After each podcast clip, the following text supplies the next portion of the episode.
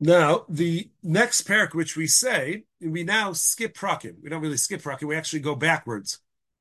And after we said, if you uh, remember when we gave the uh, the introduction to this, so we talked about how the six chapters that we say of Kabbalah Shabbos leading up to Lechadodi, leading up to the uh, to the song which we sing of Lechadodi, so they are supposed to correspond to the six days of creation. We didn't explore each one of these prakim corresponds to Sunday, Monday, Tuesday, Wednesday, but that's what we're told. But what's interesting is is that the first five days, so we read Tzadi Hey, Tzadi Vav, Tzadi Zayin, Tzadi Ches, Tzadi Tes. And then rather than going the next one in order, Kuf, which is Mizmor Lasoda, which is what we say in, uh, in Pesukei D'Zimra during the week, but rather than going to the next one, which is Perak Kuf, we go backwards to Perak Tes.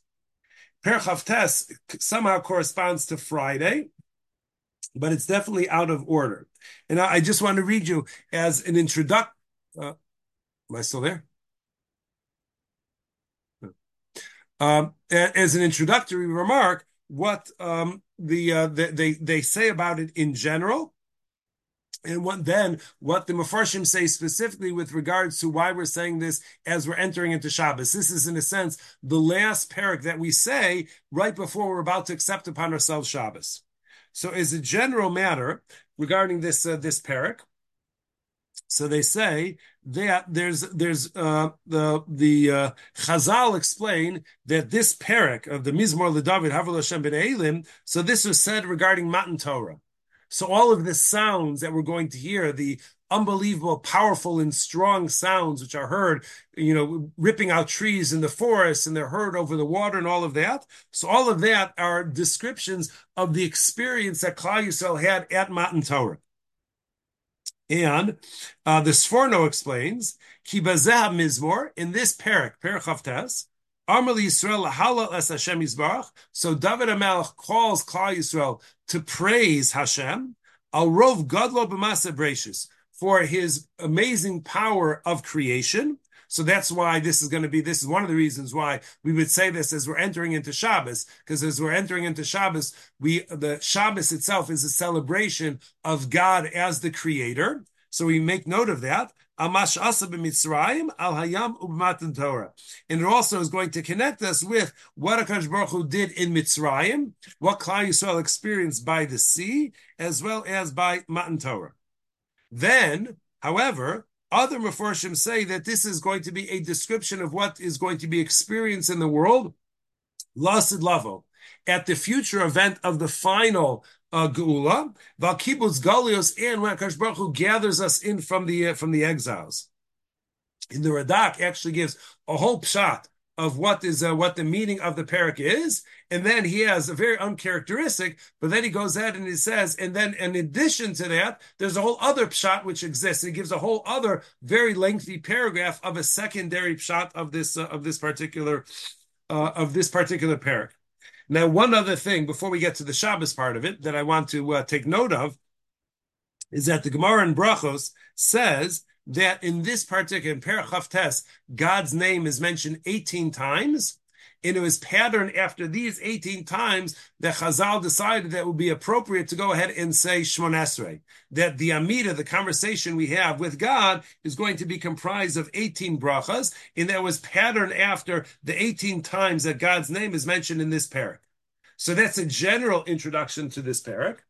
And then, with regards to saying it on Shabbos, so I'll read to you what the Yesod V'Shoresh HaAvodah writes. The Yesod V'Shoresh HaAvodah is a Litvisha Chassid. If we could go ahead and we could say such a thing, in the sense that the entire book is talks about the importance of doing mitzvahs, the importance of doing mitzvahs with simcha, and especially getting yourself into the proper frame of mind when you're going to go ahead and do whatever mitzvah it is that you're going to do. And he has like introductory paragraphs, which you would say before you go ahead and you're going to do different uh, do different mitzvahs. And everything is Mirza Hashem, you know, all of those, uh, you know, Baruch Hashem, all of those types of things. But rather than just saying like in Mirza Hashem or Baruch Hashem, he has entire paragraphs where he describes what you should say and what you should be thinking about as you're about to do a mitzvah. So he says, I'll read this and then we'll be done. Bekisvei Arizal Mavur, that the Arizal, in the writings of the Arizal, he elaborates on the great repair and the great spiritual things which are going to be impacted, which are going to be done. Amiras Mizmor Zeh, the Kabbalah Shabbos when a person reads this particular parak of Tehillim at the onset of Shabbos to accept Shabbos. So the Arizal says that the best way to go ahead and accept Shabbos is through the recitation of this particular parak of Tehillim. Ubevare ashrei mishi yagia lidei sichlo lechave b'mizmor zeh kavanas Arizal, and it will be awesome and amazing for anybody to go ahead and to be able to focus their attention and understand what exactly the Arizal had in mind and what he was thinking about during the recitation of this parak of Tehillim at the onset of Shabbos. Ach lo kol mucha savilda. But not every brain is going to be the Arizal, and not everybody is going to be able to understand and focus on and to be able to meditate on these uh, on those thoughts. Okay, so therefore, what do the rest of us do? The rest of us who are not the Arizal. So, what does that uh, mean that we do? So you should say it with all of your strength. The Mishnah Berurah explains elsewhere that we talk about saying something with all of your strength, like Yehei Shmei Rabbah. It doesn't mean that you should do it while you're lifting weights or doing a pull-up or something. But what it means is that you should do it with all of your focus and concentration.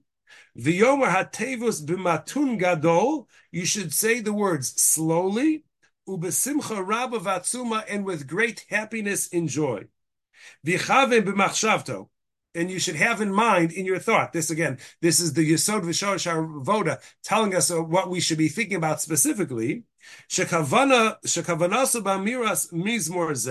That your intention when you say this parak, Lasos Tekunim Gedolim that I'm doing great things in the spiritual world. You don't have to know why it's working that way. Just know that you're doing all sorts of things. Same way when you tap keys on your computer. So you don't have to know what's going on in the operating system of the computer. You just know if I tap this sequence of keys, I'll get this output. So that's all you need to know. Say these words slowly and precisely. Make sure it's like one of those complicated computer generated passwords that it's a, it's a symbol, it's a letter, it's a capital letter, it's a number. And you have to go very slowly to make sure that you get that 15 letter number symbol string correctly. Otherwise it's not going to work and you got to start again. So you go very slowly. You double check yourself to make sure you're getting it right.